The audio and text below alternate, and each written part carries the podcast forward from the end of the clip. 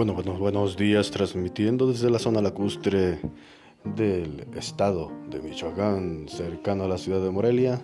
Comenzamos la clase del día de hoy con la consigna de derrumbar la idea de que la escuela es una cárcel más en donde estamos obligados a hacer lo que no queremos para convertirlo en un espacio de libertad para el aprendizaje, la diversión y el disfrute del conocimiento para cambiar al mundo verdaderamente y no ser esos mismos cyberbox que andan deambulando por esta ciudad tratando de, eliminar la diversión del aprendizaje.